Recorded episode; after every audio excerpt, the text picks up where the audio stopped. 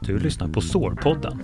En podcast om sår, sårbehandlingar, förband, bedömningar, omläggningar och mycket, mycket mer. Kort sagt, det mesta du behöver veta om sår. För dig som jobbar med sår, själv har sår, har en närstående med sår eller helt enkelt vill veta mer om sår.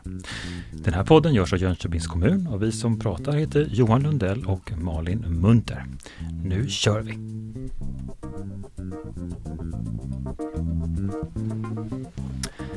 Då är det poddags igen. Ja, Avsnitt två av Sårpodden. underbart. Ja. Och eh, vem är du då? Jag är Malin Munter, såransvarig sjuksköterska i Jönköpings kommun. Och jag är Johan Lundell, jobbar på kommunikationsavdelningen och ska vara programledare för den här podden. Idag har vi ett eh, annat tema. Hur är temat idag? Hur är temat idag? Idag ska vi prata lite om riktlinjer för sårbehandling, rätt stort område. Men vi har lite mer strukturerat än vad vi hade det första avsnittet. Mm. Mm. Riktlinjer och eh, sår, riktlinjer för sårbehandling. Ja, Kan du bara kort summera? Var, varför har vi riktlinjer? varför har vi valt det? Ja, precis. Eh, Vi måste ju börja någonstans och det kändes som en så bra grund att stå på för att liksom förtydliga vissa saker. Hur ska det vara? Och lite hur ska vi tänka innan vi grottar ner oss i såren totalt här? Ja, okej. Ja. Men du, hur har eh, du haft det sen, sen förra gången? Vad har du gjort? Jag har haft det bra. Jag har haft lite utbildningar för studenter. Jag har varit på lite sårmöten och varit ute hos patienter med sår och lagt om lite sår. Ja. Ja, Hur var det? Du var på hälsohögskolan då? nej faktiskt inte. I kommunen. Ja. ja, fångade upp studenterna där istället den här gången. Ja, är de Ja. ute på, på praktik? De är ute på praktik. Ja, Ja, kul. visst. Fick du med några frågor? Ja, absolut. Ja. Vi ser, då ska vi ta det i en senare programpunkt i Ja. podden. Men eh, vi kör väl igång. Ja, Vad är det första man ska tänka på nu när det handlar om riktlinjer för sårbehandling? Ja, någonstans som sagt måste vi börja.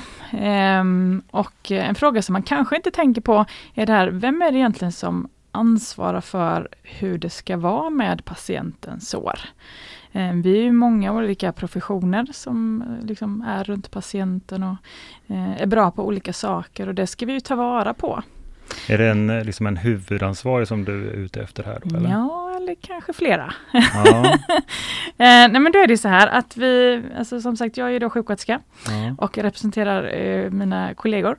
Eh, och sen har vi ju läkarna också. Och det är frågan, vem gör vad egentligen och hur ska det vara? Och det finns ju faktiskt väldigt tydliga riktlinjer för det, exempelvis om man läser i vårdhandboken. Vet inte jag hur många det är som gör det, men det, där står det i alla I, fall. vår, I vårdhandboken står det tydligt Ja men och klart. precis.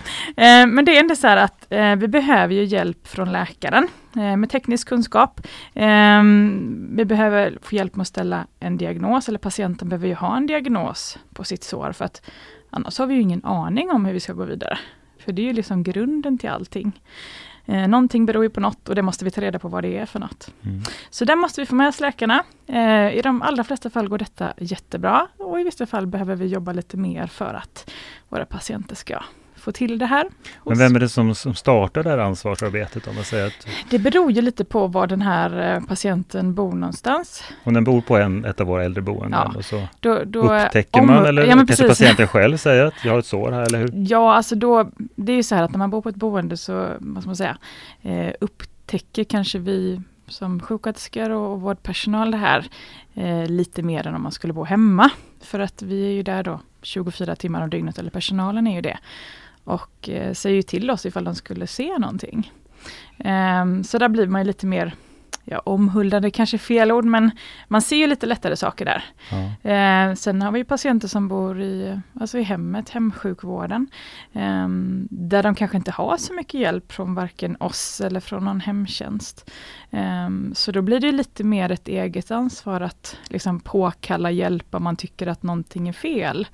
Och det kan ju vara allt från att man har liksom smärta i sitt ben eller att man tycker att det gör ont på skinkan eller, Ja. eller Men någonting. vem, vem är första kontakten då? Som, som Då blir det ofta patienten så tar? att i det fallet så blir det ofta så att man går till vårdcentralen.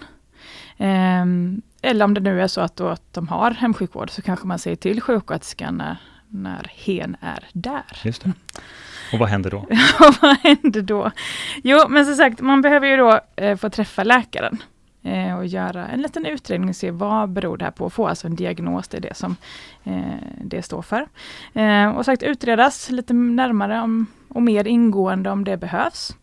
Eh, och det kan ju också vara så att man behöver ha kanske något läkemedel eller man kanske behöver gå vidare med någon annan undersökning som eh, läkaren på vårdcentralen inte kan. Kanske behöver få hjälp av någon läkare på sjukhuset, kanske någon kärlkirurg eller vad det nu skulle kunna vara. Men om man nu sätter den här diagnosen då Mm. på patienten, finns det där något ansvarsfördelning? Läkaren har diagnosansvar. Okej. Det är väldigt... Det där är inga Nej, tveksamheter? det är det inte. Och inte, många, inte många inblandade heller utan då är nej, det, det är nej, det är så det ska vara. Yes. Ja. Ehm, och som sagt, eh, man kanske behöver ha något läkemedel och man kanske behöver ha eh, behandling av andra bakomliggande sjukdomar som på något sätt har varit med i den här då, vad det nu är som händer. Så att, eh, det är jätteviktigt med ett bra samarbete med läkaren för annars så blir vårt arbete väldigt svårt. Ehm, så, så att eh, teamwork är väldigt bra. Men hur är, ser samarbetet ut med, med patienten här då? Mm. Eh, Den måste informeras och få liksom Absolut. kunskap om min status. Absolut, och det är ju också när man är då hos läkaren så eh, förhoppningsvis så, så har man en bra dialog där och, och får reda på att så här ligger det till och, och så här tänker vi.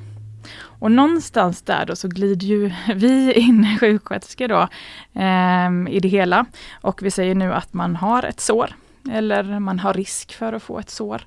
Eh, så ansvarar vi lite mer då för att eh, kanske titta på om man behöver något omläggningsmaterial, då, något förband som vi har tittat lite på. Eh, vi kanske behöver prata lite om vad man kan göra för att undvika att det blir fler sår eller att man inte ska få något sår alls. Eh, lite sårkomplikationer och ja, framförallt det här med, med förband och omvårdnadsåtgärder. Det är ju liksom sjuksköterskans grej det här med omvårdnad. Men då finns såret eh, på patienten och läkaren har, har satt diagnosen. Det behöver inte faktiskt finnas ett sår, men Nej. det kan finnas risk för det. Risk för sår, ja. Ja, Och då informeras ni då förstås? ja, Och ni tar del av diagnosen? ja men precis. Och sen tillsammans med patienten, man måste berätta det här. Ja, ja men precis. Eh, och sagt, det blir lite olika då beroende på om man bor på ett boende eller om man bor hemma och, och är mer självständig. Då. Eh, för som sagt, bor man på boende så kanske det vi mer som förmedlar kontakterna och, och sådär. För vi har ju läkare som kommer till våra äldreboenden en gång i veckan. Eh, så det beror lite på det. Ja. Men det är i alla fall, vi har liksom ändå en, en eh, rätt så tydlig ansvarsfördelning där, vem som ska göra vad. Vi är grymma på omvårdnad. Okej. Det känns, ju, det känns Ja, jätteskönt. ja. Det Det är våran grej. Ja.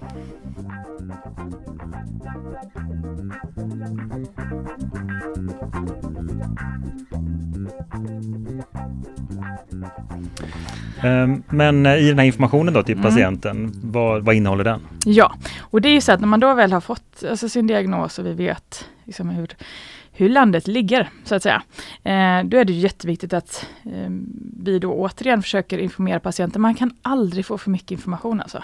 Det är så himla viktigt. Och framförallt då, alltså det är ju lätt för oss som är i vårdsvängen, eh, vi som babblar eh, så här, vårdtermer dagarna i ända. Eh, för oss är det ju helt naturligt. Men när man aldrig då har varit inom vården eller inte haft några bekymmer så, så får man ju försöka möta patienten eller individen på den nivån där man är. Som du nu Johan, du kan ju ingenting om så. Då får man ju liksom Man välja. anpassar Ja, då får man anpassa det. budskapet efter målgruppen. Ja men lite Ja, men så. det, det pratar vi också ofta om i kommunikation. Jag menar, när det inte finns information i de här luckorna som kan Mm. uppstå i informationsbrist. Det är ju precis där det uppstår Ja, rykten, precis. oro och, och ehm, ibland också osanningar. Ja men, precis, ja men det är så, och det vill vi ju försöka undvika.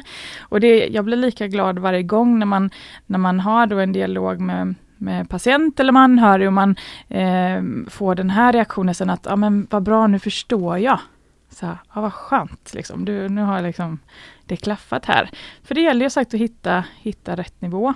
Eh, Men, men är, är det viktigt att patienten och men anhörig Det är förstår? jätteviktigt. Då är, alltså just det här med att få med sig patienten på, på de åtgärderna som man faktiskt behöver göra är ju jätteviktigt. För att visst, vi kan ju göra jättemycket saker. Vi kan välja snajsiga förband som är jättefina och jättedyra ibland och sådär. Men det hjälper ju inte om inte patienten eh, liksom är på resan. Eh, För då blir vårt arbete lite ogjort. Kan det rent av vara så att det motarbetas ibland då? Absolut. Finns det något exempel? Vad skulle man kunna... Ehm, kunna eller göra. motarbetas kanske är fel ord, men just det här att vi har ju ehm, patienter inom våran eh, verksamhet där det kanske finns en kognitiv svikt. Vet du vad det är? Nej. Nej. Kanske en demensdiagnos, om vi säger Ja, så. Då. ja. Eh, och ibland en psykisk diagnos och ibland kombination av båda. Då har vi ju liksom en- en sjukdom som gör att personen i fråga inte kan ta del av liksom informationen eller kan tillgodogöra sig av den informationen. Och det är, det är jättesvårt. Är det. För att vi kan ju ha, som sagt, vi kan ha gjort en omläggning på en eh, patient och sen så en timme senare så har man tagit bort den. Ja. För att man inte förstår det då. Och det, det är en jätteutmaning. Verkligen. Men de patienterna som ändå förstår och kan ta till sig så är det viktigt att vi verkligen lägger tid på det. Och ibland så tror jag att det kan slarvas lite på det området. För att vi behöver ju få patienten, och även om, de har fått information från läkare, så behöver vi få dem att förstå varför de har fått det här såret eller varför de har risk att få sår. För det kan ju vara så. Det är de här bakomliggande orsakerna Precis. igen då som man kan Ja men det är ju det. själv eh, Ja, som man själv på något- förenkla sin, ja. sin livsstil kanske, eller Som man har förändra. På något sätt ändå lite ansvar för. Eh, och sen behöver man ju informera lite om det här med fysiologin. Kommer ni ihåg vad det betyder? Från avsnitt ett kan ni lyssna på då. Ja, Det är hur allting samverkar, fysiologi och Anna. anatomi. Tomi. Ja, men precis. Ja, men just det, hur kroppen faktiskt fungerar då och varför det har blivit så här. Och sen informera då om den sårbehandling som vi har tänkt eller skulle kunna göra. Och om de har frågor kring det, att de får faktiskt ställa de frågorna. Ole- olika sårläkningsfaktorer, alltså saker och ting som kan påverka. Gör du si så skulle det kunna bli så här och gör du så här så skulle det kunna bli så här. Men Finns det ingen risk här att det blir för mycket information då för patienten? Absolut. För Och därför är det viktigt eh, att vi gör det här flera gånger. ja, jag tänker diagnosen, Mm. då får man ju helheten. Ja. Och så är du här nu som just fokuserar på sårdelen. Mm. Men i diagnosen måste det kunna finnas många fler saker som Ja. man jobbar med. Ja men absolut. Och eh, därför är det så viktigt att man eh, alltså sagt, informerar flera gånger och liksom förtydligar det man har sagt, upprepar, eh, lämnar ut skriftlig patientinformation. Vi har ju det i kommunen så man kan dela ut det beroende på vad man har fått för diagnos. Så att man både kan få höra och läsa. För det är det här, när man blir matad med information så är det svårt att komma ihåg allting.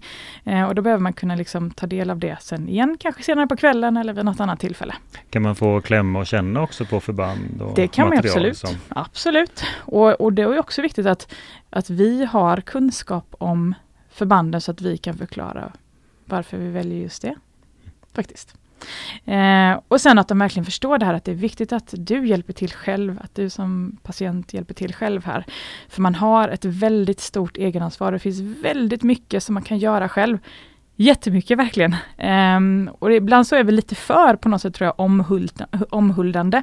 Um, för att ah, alla har ju ett eget ansvar för sin egna hälsa så att Eh, jag som patient kan ibland kanske lägga för stort ansvar på Ja men det är väldigt skönt ibland att någon kanske gör det men där måste vi, alltså tittar vi framåt på hur sjukvården kommer att förändras så med tanke på att vi har liksom ökande andel personer som bor i Sverige, alltså rent allmänt, så kommer ju alla behöva ta mer ansvar för sin egna hälsa framåt. Det är ju liksom så det är. Men jag kan tänka mig att man kanske är rädd för att göra fel också. Alltså Ja. när ska jag lyfta på ett förband som jag har? eh, Ja, Och när ska jag göra vi rent det själv? Ja, Eller, alltså, Där, långt dit ska vi dit självhjälpen behöver vi gå? inte komma, utan vi kan sköta omläggningen. Men det finns så mycket mer grejer som man själv kan göra, bara så typ livsstilsfaktorer, som vi kommer komma in mer på sedan. Eh, men exempelvis, behöver vi ta en sån här enkel grej, rökning. Mm. Det är ju inte bra. så mer sådana saker, eller motionera. Så vi ska egentligen låta själva såret och förbandet vara. Ja, det vill vi helst inte att man pillar på. Nej, Nej. Eh, väldigt gärna låt bli. låt det Eh, stå. Och också titta på andra. Ja, och när vi kommer, ja men precis, och när vi kommer att prata lite mer om det här med, eh, med eh, hur vi ska lägga om sår och så här, så förstår man nog att det, är, det är faktiskt rätt avancerad grej vi håller på med och det kan inte vem som helst göra på ett bra sätt när det är svårläkta sår faktiskt. Så vi är tacksamma om man eh, låter Man låter förbandet ja, vara. om man låter Lämna över det till till oss. Yes. Ja. Och sen likadant att vi faktiskt förmedlar det här att eh, ja, om vi nu gör på det här sättet, då förvänta jag mig att det kommer gå ungefär så här. Då kommer vi få se ungefär det här resultatet. Men om vi typ gör på det här sättet istället, ja, då, då kan vi förvänta oss det här resultatet. Så att man är liksom ärlig med hur, vad, ja, vilka förväntningar så vi har. Du, du eh, visar på två olika alternativ egentligen. Ja. Och här tar du in din samlade erfarenhet Ja, sen tidigare. precis. Att det, borde ta så här lång Ja tid. men ungefär så blir det ju. Va? Ehm, och man vet ju, ehm, alltså som sagt med erfarenheten man har med sig, så vet man ju ungefär hur det brukar gå om patienten är med på liksom, den här resan. Ja. och sen likadant det här med, eh, med kosten till exempelvis. Att man får patienten att förstå hur viktigt det är att man inte bara äter, om- att man äter rätt saker och i tillräcklig Men- mängd Vad talar vi för tidsperspektiv här i, egentligen? med för- information. När jag tänker på till Mm. exempel kosten. Ja, Om jag förändrar min kost nu, eh, Mm. hur fort ger det genomslag på läkningen På av, sårläkningen. av såret? eh, det kan faktiskt gå rätt så snabbt. Om det är det som är den sista liksom, nyckeln som saknas, så kan, det, kan man faktiskt se skillnad på en vecka eller två. Okej. Så. Men klart, har vi en riktigt undernärd person, eh, då kommer ju kroppen liksom att försöka att bygga upp sig själv först. Alltså så så att det beror lite på liksom startläget, var man Så befinner att eh, sig. då, då börjar kroppen med att laga ja, men lite så. helheten på något sätt Ja, men- och såret kommer Ja, lite i ja, andra hand. man, alltså man vill ju ha näring och energi till muskler och hjärna och liksom alla de, alltså hjärta, alltså att allt det vitala, allt det viktiga för att man ska leva, att det ska funka, det går alltid först. Eh, och så kommer ju det andra sen. Nu kommer vi ju ha så här, eh, sen framåt ett helt avsnitt bara om kost och det kommer bli jätteroligt. Spännande, ser fram emot. Men eh, det, det är ändå viktigt att nämna det här att det är en viktig del i eh, informationen till patienten. Eh, och att man inte nöjer sig med att bara fråga så här, hur äter du? Och så säger man kanske då bra. Men vad är bra? Om, vi, om du och jag skulle jämföra vad vi äter så skulle vi ha olika liksom så här, Olika referensramar. bra nivå. Ja, Mm. vad det är bra liksom. Så att, eh, men så här, vi ska grotta ner oss i det här med kosten. Det är jättespännande och jätteroligt. Men i informationsmaterialet då finns det specificerat vad är, vad är bra? Eller gör man det individuellt med varje Eh, patient? Givetvis alltid, med alla åtgärder som vi gör så är de alltid individuella. Men som sagt så har vi de här till exempel patientinformationsblanketterna ehm, som vi kan dela ut. Där står det ju rent allmänt att det här behövs för att um, såret ska kunna läka på bästa sätt. Så. Yes. Bra. Ja.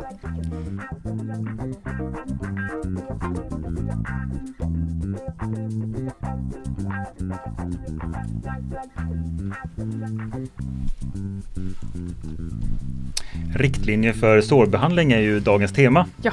Och eh, vi har ju varit hos patienten nu ett tag. Ja, precis. Och vi har förväntat oss, ett resultat. Ja. Och vi kommer in i en bedömningsfas igen. Ja men precis, för det är ju så här att nu har vi ju liksom informerat patienten om att ja, det här behöver du hjälpa till med och det här behöver du göra ehm, för att det här ska liksom läka på bästa sätt eller för att man ska förhindra att ett sår faktiskt uppkommer. Och sen så ska man ju då titta på såret och bedöma då vilket förband man ska ha. Ehm, och man kan ju ha en klar tanke första gången men sen egentligen andra gången när man lägger om det här såret så man ser eh, fungerar det här som jag hade tänkt?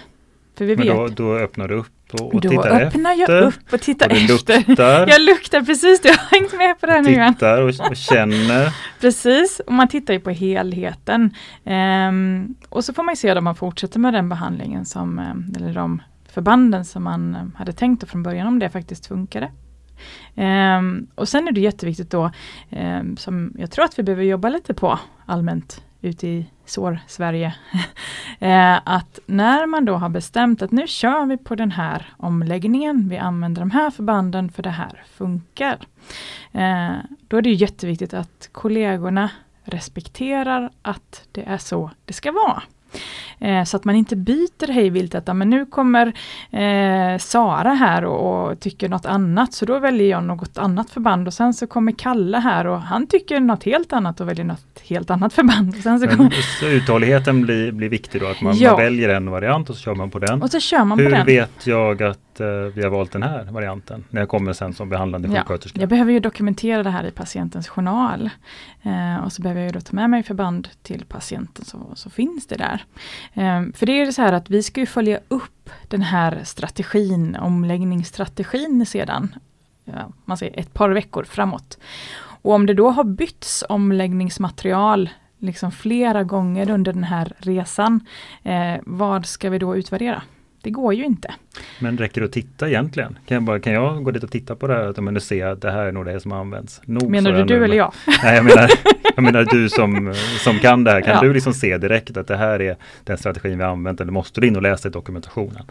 Givetvis så kan man ju se vad som har lagts om, men, men ibland så är det ju så att man är och pillar i, i omläggningar och ändrar. Så att man kan inte vara säker på att det är det som ska vara, det som är tänkt. Och vi ska göra det som är tänkt. Och jag sticker ut hakan lite där och säger att är det nu bestämt att det ska vara förband A och B, ja då är det det som gäller och det ska finnas riktigt mycket belägg och bra på fötterna för att byta den här men då menar du till och med så att A är en specifik leverantör också? Nej, alltså, vi har ju en upphandling av, som, ja, som guidar oss kan där. Kan man säga att man skulle byta, byta leverantör då, i en upphandling?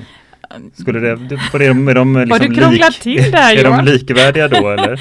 det är väldigt sällan som vi byter helt utan vi har ju ett bassortiment. Eh, så det handlar om mycket, det är väldigt mycket tyckande och tänkande i sårvärlden och förband. Men, men om jag åker iväg med mitt sår då till en annan Ja då plats? kan de ha något helt annat. Men det finns det synonympreparat pratar vi om då. Okay. Lite så här, som fungerar ungefär på samma sätt. Och jag följer fortfarande strategin? Ja, lite så. Eh, men det viktiga är att man inte är och pillar, utan har vi nu bestämt att nu ska det vara den här omläggningen, då ska det vara det. Och som sagt, det ska finnas riktigt goda grunder för att byta den här omläggningen innan man har gjort en ordentlig uppföljning och utvärdering. För vad är det vi ska utvärdera egentligen om vi har bytt sju gånger på sju veckor? Alltså och helt olika förband. Och då kan vi ju inte utvärdera någonting. Det blir som att börja om från början då? Ja men man... precis. Så gör inte det! Nej. Nej. Tydlig hälsning. Ja. Men vi har en eh, programpunkt, en stående programpunkt. Är mm. det dags att ta den? Ja. Jag bru brukar säga väl sagt i ett avsnitt dagens förband. Ja precis. Men idag så blir det faktiskt eh, dagens eh, produkt slash instrument. Så att jag börjar duka upp lite här ja, då. Mm. duka upp och se vad du har med dig idag. Precis. Malin har en hemlig låda som hon har med sig till våra inspelningstillfällen. Hon börjar med att lägga upp en äh, apelsin. Ja. En fin och gul apelsin, precis som mm. det ska vara så här års. Se om du ser vad detta är för någonting Johan. Det är en äh, sax med ett böjt huvud där på något sätt. Mm. Det kallas säkert inte alls för sax. Mm. Men en pincett bredvid. Mm. Och ytterligare en, en, en, produkt som en skalpell. Usch! Skulle jag tro. Kunde du detta? Jajamän. Jag är imponerad Johan. Sen har vi en annan grej här. Och en annan som jag känner på nu som är eh, Jag skulle inte pilla så mycket på den yttersta delen på den. Om ser ut som en fästingborttagare. Okej, ja. Det skulle man kunna tro. Och jag, att jag inte ska pilla kan ju vara för att den kanske är vass. Det var smart Eller? Johan. Ja. Och så har vi en sån här. Och så har du med dig en pannlampa. Ska du ut och springa i skogen? Ja, precis. Eh, grejen är, jag har valt att ha med mig de här grejerna för att eh, mitt arbete vore stort sett omöjligt om jag inte hade med de här. Så att jag brukar, det här är liksom mitt grundkit när jag gör eh, besök hos patienter. Apelsin och sen har vi det verktyget då. Ja, Ska vi gå igenom det? Ja, Apelsin, Apelsin brukar jag inte ha med mig utan det här får symbolisera patienten. Jaha, jag tänkte det var ett mellanmål som man alltid ska ha med sig så man inte ja, precis, tappar inte koncentrationen. sjunker. Nej, eh, apelsinen får vara patientens hud i det här ah, fallet då. Apelsinen är patientens ja. hud. Sen har vi en förbandssax. Ja, men det känner jag nog igen ja. när du säger det. Och det är, om du tittar på hur den här saxen är konstruerad så har den en liten kula längst fram. Det Ja precis och så är den ja. ju slät i underkant. Ja men precis, om jag får låna din arm här lite Johan. Yes. jag ska inte klippa det. Nu klipper hon av min klocka. Ja men precis, så att då är det tänkt så här att man kan ha den här och föra liksom klippa av förband och liksom ha den mot huden utan att man ska rispa någonting. Förstår du då? Kan du förklara detta på ett tydligare sätt än vad jag gjorde? Nej, men, eh, den ena saxens eh, arm där går ju längs med huden så den Mm. skulle lätt kunna klippa av ett klockarmband till exempel Ja. utan att jag Men, rispas. men det viktiga här är ju att fånga upp den här delen då, att den här lilla runda kulan längst ut på den vassa delen av saxen så att man inte skadar huden när man klipper upp något förband. Den är ju inte alls slipad då längst ut. Nej där. men precis, utan den är snäll. Så det är den ena grejen. Nej. Ja. Sen har vi en sån här då, en pincett. En pincett ungefär jag sett 12 innan. centimeter lång Ja, precis. med räfflad insida. Material, Material, det här är en någon form av metall, precis, rostfri. rostfri. Ja, och det här är väldigt viktigt. En del håller på med de här plastpincetterna. Ja. Gör inte det. Är den här steril eller? Eh, just nu är den inte, för nu har du ju pillat har på den. pillat på ja, den. Den precis, är den inte det. Innan så var den det. Eh, men det är jätteviktigt, alltså en rostfri pincett när man håller på med sår, det är ett måste.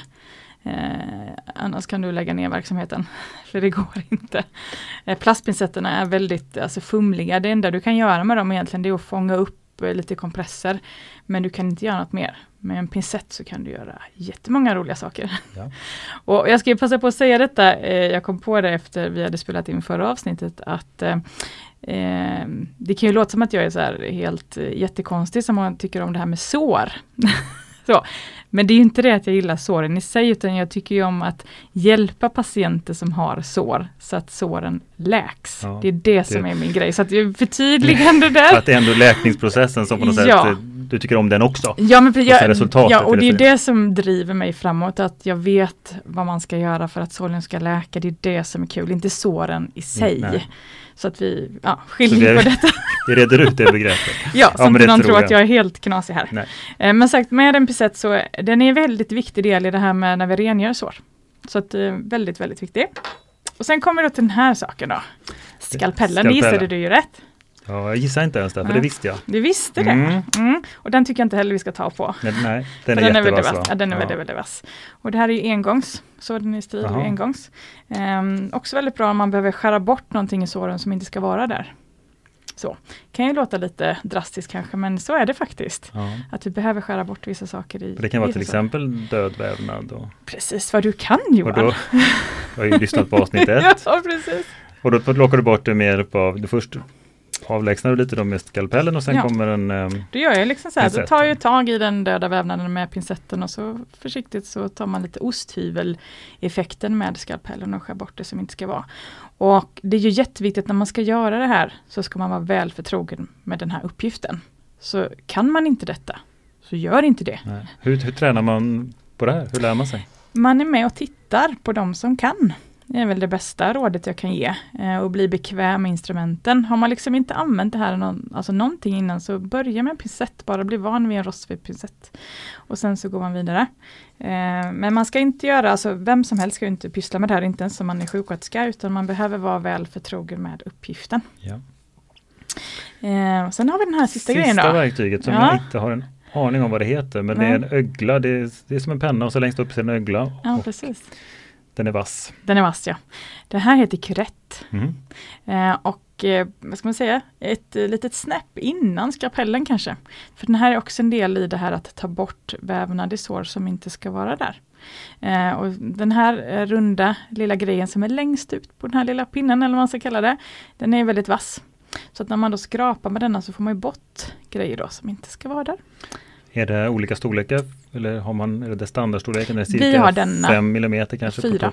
Fyra. Mm. Eh, vi har denna upphandlad men det finns ju jättemånga olika storlekar. Men jag tycker vi klarar oss bra med den här. Eh, men en jätteviktig del och man som sagt kan rensa bort död vävnad och få såret att läka snabbare. En kurett. Så jag tänkte vi ska prova lite här Johan. Ja, nu kommer apelsinen, mellanmålet eh, Apelsinen. fram. Ja, så det som man gör det är liksom att man, nu får du förklara Johan vad det är jag pysslar med. Har de kuretten Mm, och den mm. runda delen då mot eh, apelsinens Mm. skal. Mm. Och det här måste vi ta ett kort på förstås. Mm. Och, och, eh, Ser du här Johan vad jag gör? Nu kommer det lukta apelsin här. Nu petar eh, Malin upp det? som en liten centimeter en lång och del. 4 millimeter bred skalbit. Mm. Och det ser, det blev ett rätt så fint snitt där Ja, av den faktiskt. Sen så kan vi ta den här då, skalpellen. Och skära lite i apelsinen där med. Och den som sagt, de är ju vassa de här. Nu får du ju mer som en skalar en potatis. Ja men precis. Så. Skivor istället för Ja. strimlor. Ja, Precis. Men som sagt, eh, om man är lite ovan så är karetten bra att börja med. Är det lättare att göra rätt med den? Ja, du orsakar inte lika mycket skada med den om man säger som du gör med, eller kan göra med en skapell. Eh, lite mer lätthanterligt, men den, sagt, den är fortfarande väldigt vass och det är viktigt att tänka på. Och när vi använder de här så måste vi se till att patienten är bra smärtlindrande för man ska inte ha ont när man gör det här. Jätteviktigt. Och sen den sista grejen. Sista verk verktyget i verktygslådan. Ja, och det är ju då pannlampan. Det. Eh, för det är så här att utan eh, bra lyse så ser vi inte vad vi pysslar med.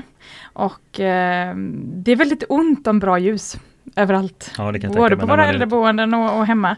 Eh, så eh, jag brukar sätta på mig den här och jag brukar få många reaktioner. Så här, ska du ut och orientera? Ja. ska, vad ska du göra för något?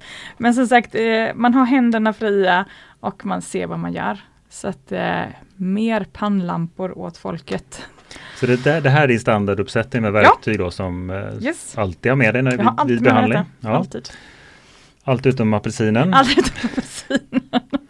Du Precis. ska jag se om jag kommer ihåg vad den förbandssaxen kallades där. Mm. Det gör jag inte. eh, förbandssax. Förbandssax, ja, bra. precis. Och så en kurett och en pincett, Ja. en skalpell Ja. och en pannlampa. ja, men titta Johan vad du kan. Bra, då har vi Ja, det. det var, underbart. Det var dagens typ förband slash produktinstrument.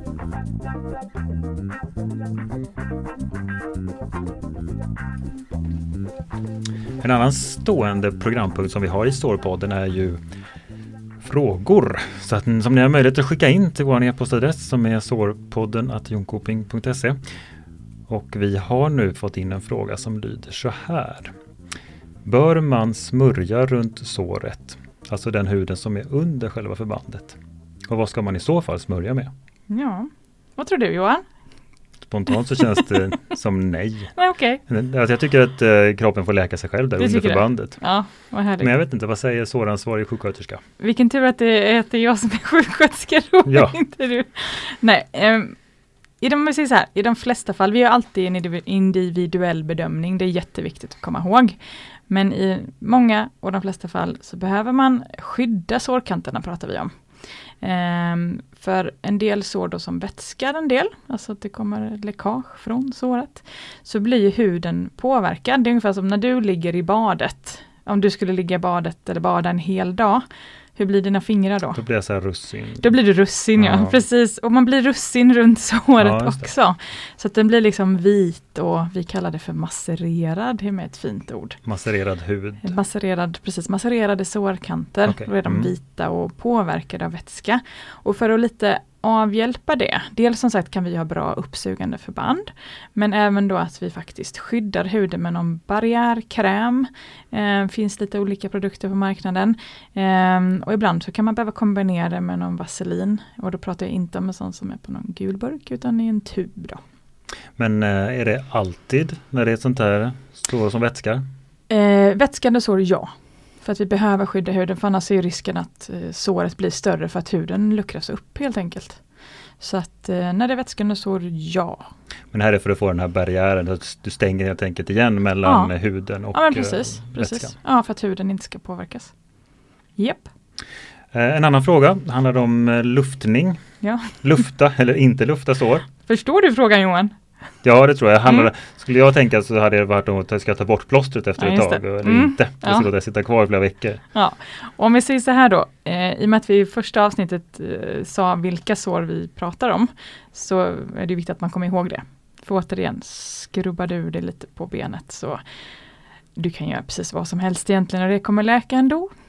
Men när vi nu då pratar om de här lite mer svårläkta såren så ska vi inte lufta.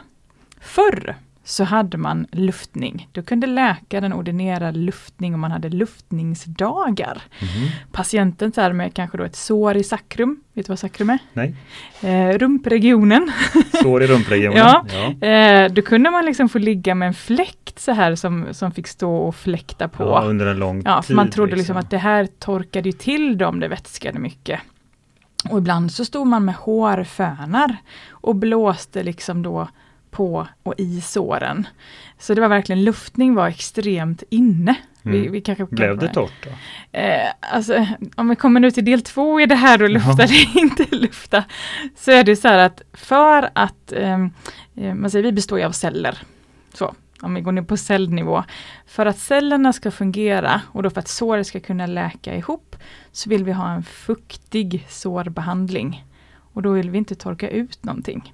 Så det man gjorde när man blåste med hårfönan, då gjorde man istället att det blev torrt. Ja. Helt torrt. Ja, precis. Och det är inte så bra. Då har inte cellerna någon vätska så kan de inte Nej, för det, nej, det kan inte växa någonting liksom på någonting som är torrt utan det ska vara en kontrollerad fuktighet kan man säga. Så sår ska inte lufta och det har, på det stora hela så är det väldigt sällan som jag hör det här att ja, men vi kan väl lufta.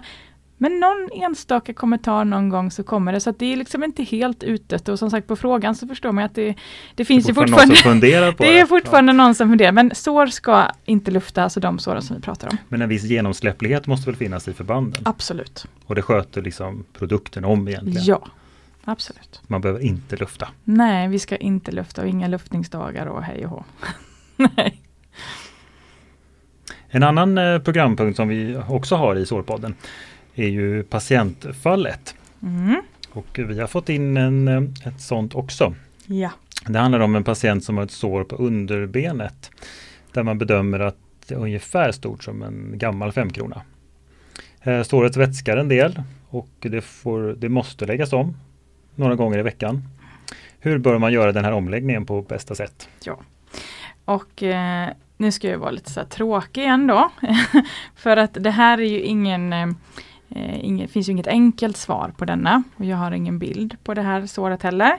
Eh, och det är lite intressant. Jag, jag hade hoppats, eller jag hoppas på sikt att vi kan vända lite eh, synen på hur vi ska ta hand om sår så att förbandet inte är det första man tänker på. För det är oftast det som man kanske gör fel, man hoppar över alla andra grejer och så attackerar vi liksom vilket förband det vi ska ha och så hänger man upp sig på det. Eh, för det är ju inte det som är det viktiga egentligen.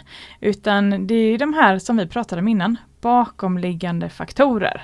Vad är orsaken till det här såret? Och det är ju det som vi måste jobba på. Ja. För gör vi inte det, då kan vi använda sagt vilka alltså förband som helst och hur dyra som helst och det kommer inte hjälpa.